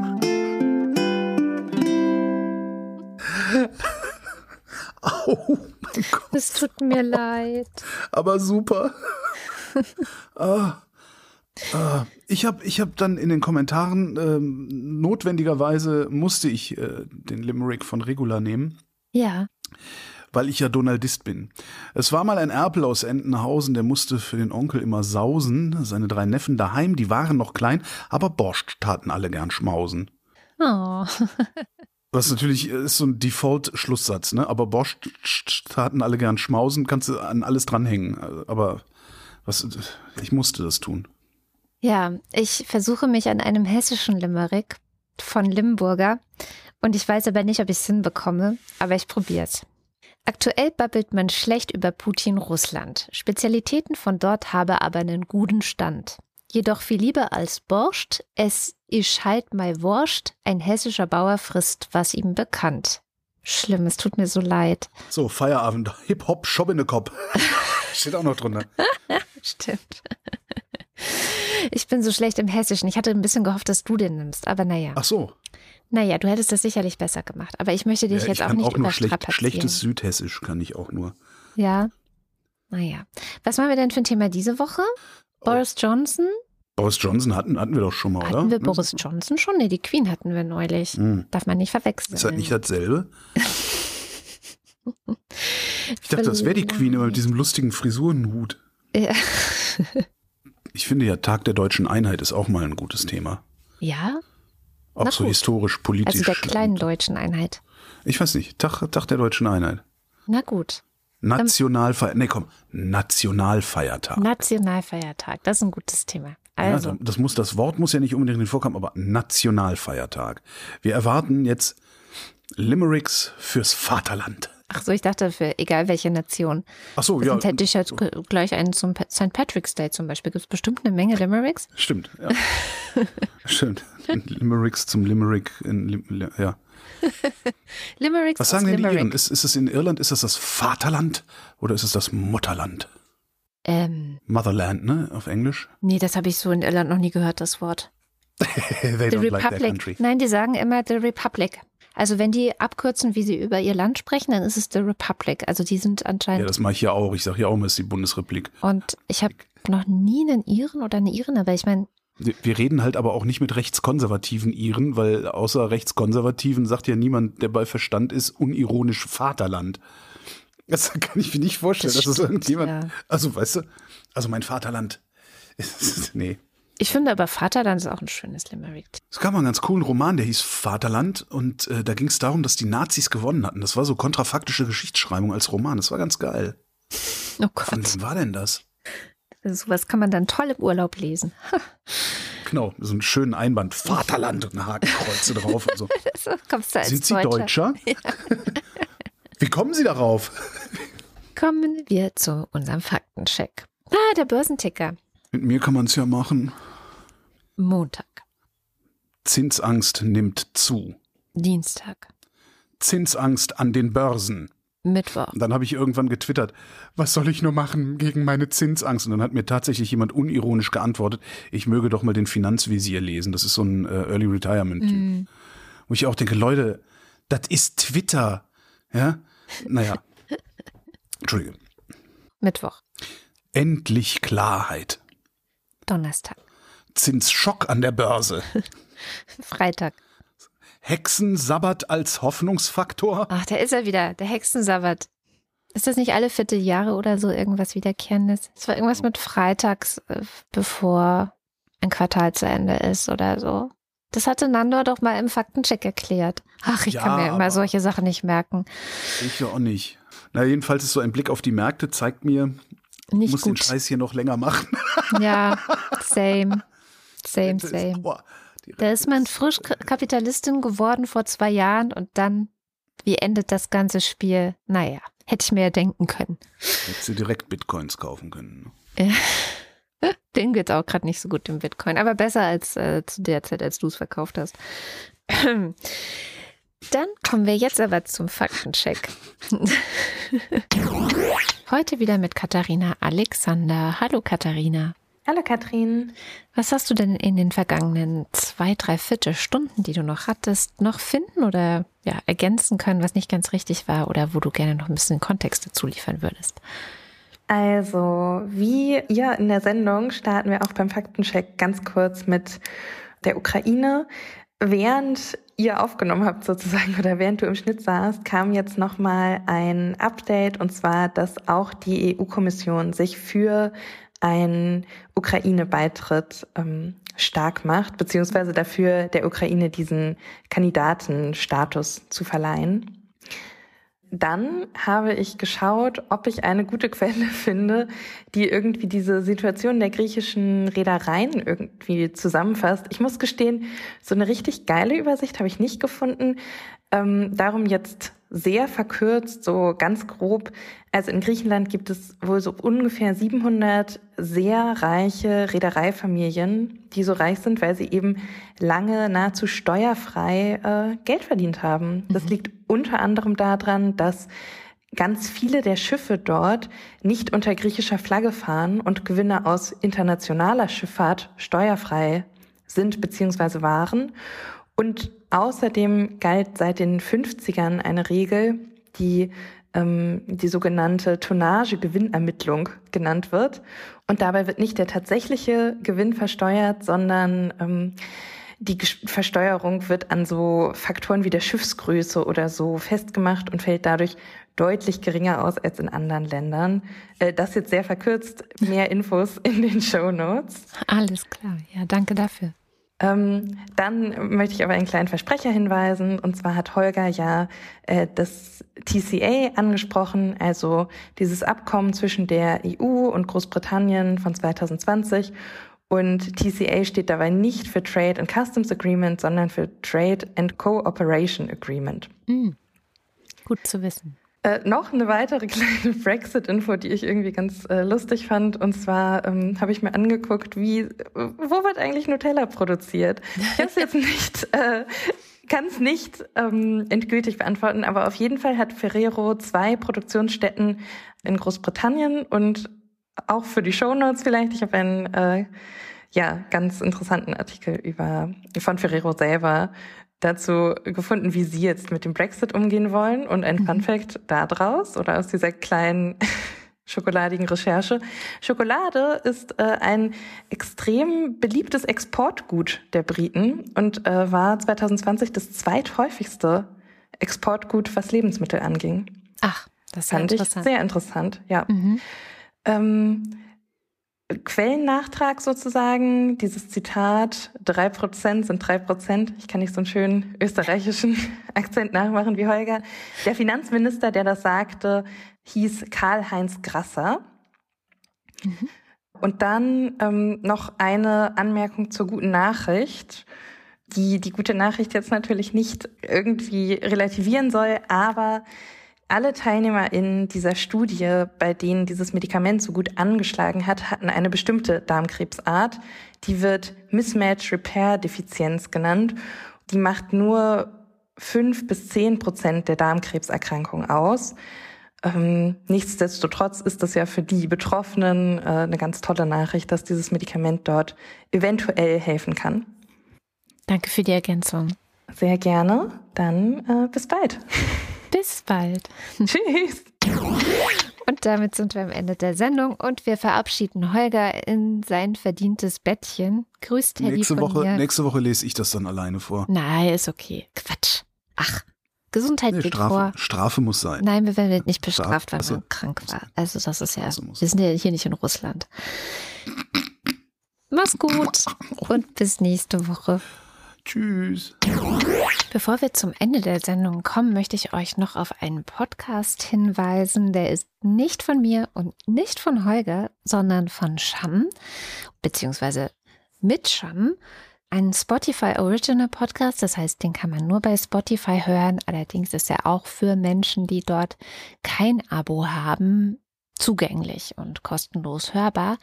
Der Podcast heißt Memento Moria und es geht, wie der Name vielleicht schon sagt, um die Situation von Geflüchteten in Griechenland und so ein bisschen auch die Aufarbeitung der Geschichte des ehemaligen Flüchtlingscamps Moria, das ja abgebrannt ist, aber auch die aktuelle Situation. Ähm, ja, wie geht Griechenland und damit die EU eigentlich an ihren Grenzen mit Geflüchteten um? Zu Wort kommen ganz viele Expertinnen, Geflüchtete von vor Ort, PolitikerInnen und das Ganze hat die Scham zusammen mit der Journalistin Franziska Grillmeier gemacht, die schon seit vielen Jahren vor Ort unglaublich wichtige Arbeit leistet. Also hört doch mal rein bei Memento Moria. So, und jetzt kommen wir wie immer am Ende der Sendung dazu, dass wir uns dafür bedanken, dass ihr es möglich macht, dass die Wochendämmerung unabhängig senden kann. Wir sind im Wesentlichen ein HörerInnen finanzierter Podcast. Das heißt, allein durch die finanzielle Unterstützung, die wir von euch HörerInnen bekommen, können wir die Basissendung auf die Beine stellen. Und das ist ein unglaublich tolles Gefühl. Wenn wir hin und wieder auch mal Werbung schalten, dann trägt es dazu bei, dass wir solche wunderbaren Elemente wie Schaumdraft zum Beispiel oder auch den Limerick bezahlen können. Wenn ihr auch die Wochendämmerung unterstützen wollt, worüber wir uns natürlich sehr freuen würden, dann schaut vorbei auf wochendämmerung.de. Da findet ihr alle Wege, wie ihr das tun könnt. Das geht mittels einer Direktüberweisung, aber auch über die Plattform Steady. Und bei Steady gibt es die Ultras und den Fanclub, deren Namen wir jede Woche vorlesen, da sie uns so viel Geld in den Topf werfen. Hier kommen die Ultras. Dins 1, Cindy und Timmy Wüst, aber wer zur Hölle ist immer wieder sonntags Bert. Allmeldung 10.06. Corona ist nicht vorbei, der Sommer ist nicht sicher. BR5 rollt mächtig ein. Auch auf Außenveranstaltungen massenhafte Infektion möglich, so zum Beispiel tausende Male passiert bei Rock im Park. Bleibt also wachsam. Guido Baulich. Alexander Bonsack genießt das lange Wochenende und probiert mal Lutz San Francisco Sourdough mit Weizen aus inklusive Unknown Autolyse. Marc Bremer, Oliver Delpi, Silke Dietz, Wing Commander Lord Fleschards Hausmusik, Everybody in the Street, Get Down to the Funky Beat, eingereicht von Twitter-User at Holgi. Franze, mir ist Fahrt. Erik Fröhlich, David Hasenbeck, Adrian Hauptmann, Katharina Höhl, der Jan, Matthias Johansen, Antjot Kästner, Holger Klein, Oliver Krüger, Heiko Linke, Ernest Linker, Müsli Müsli, Miam Miam Miam, Robert Nieholm, Rufus Platus, Nu sagen Chris und Moni, Jörg Scheckis schaut in der Liste nach unten und da steht Anita Schroven, der Soap, der ist Always Soap, Joachim Urlas, Olaf, fast fertig mit der Trockentoilette im Gartenhaus, danke für Heugis Tipp aus dem Februar, und Fiete, der weiterhin lieber Gebüsch und Laternenpfähle nutzt und sich alles hinterhertragen lässt. So, dann muss und so weiter. Jens Viehweg, Bernd und Frau Wehmöller, Andreas Werner, Justus Wilhelm und Volker Arendt. Damit sind wir beim Fanclub. Julie und Sebastian, Nico Abeler, Asti Spumante wird es nicht gerade sein, aber dafür gibt's schon wieder mal Spaghetti. Mit Matthias sehr besorgt, aber fröhlich. Am Damm des Disse Malle Press, Disse Malle Pumpernes, am Damm des. Katrin Apel, für den Mars habe ich keine Zahlen, aber für den Mond kann man klar die Aussage treffen und so weiter. Simon Axmann, Dirk B., Albano und Romina Power. Johannes Bauermann, Thomas Bauer, Jan Beilicke, Florian Beisel, Oben, Daniel Bayer, Peter Blachani, Simone Blechschmidt, Bibi Blocksberg, Markus Boslett, um teilzunehmen, brauchen Sie kein Teilzunehmen. Klaus Breyer, Daniel Bruckhaus, Martin Buchka, Muli Brunji, Clemens Langhans und Christoph Henninger, Christoph Henninger und Clemens Langhans, Gian-Andrea Konzelt, Katrin Czernotzki. Da habe ich was in der Hand. Und ich habe als Frau das Gefühl, dass ich auf eigenen Füßen stehe. Da habe ich was Eigenes. Da habe ich mein Jodeldiplom. Ich finde es ungeheuerlich, dass Lindner und andere Fringe-Typen nicht nur bei der FDP sagen, dass Ingenieure deren Probleme lösen werden. Naturgesetze gelten auch für uns. Cristiano de Tauscho, Boko Watentako und so weiter. Andreas Dietzel, ein belegtes Brot mit Schinken, ein belegtes Bot mit Hai.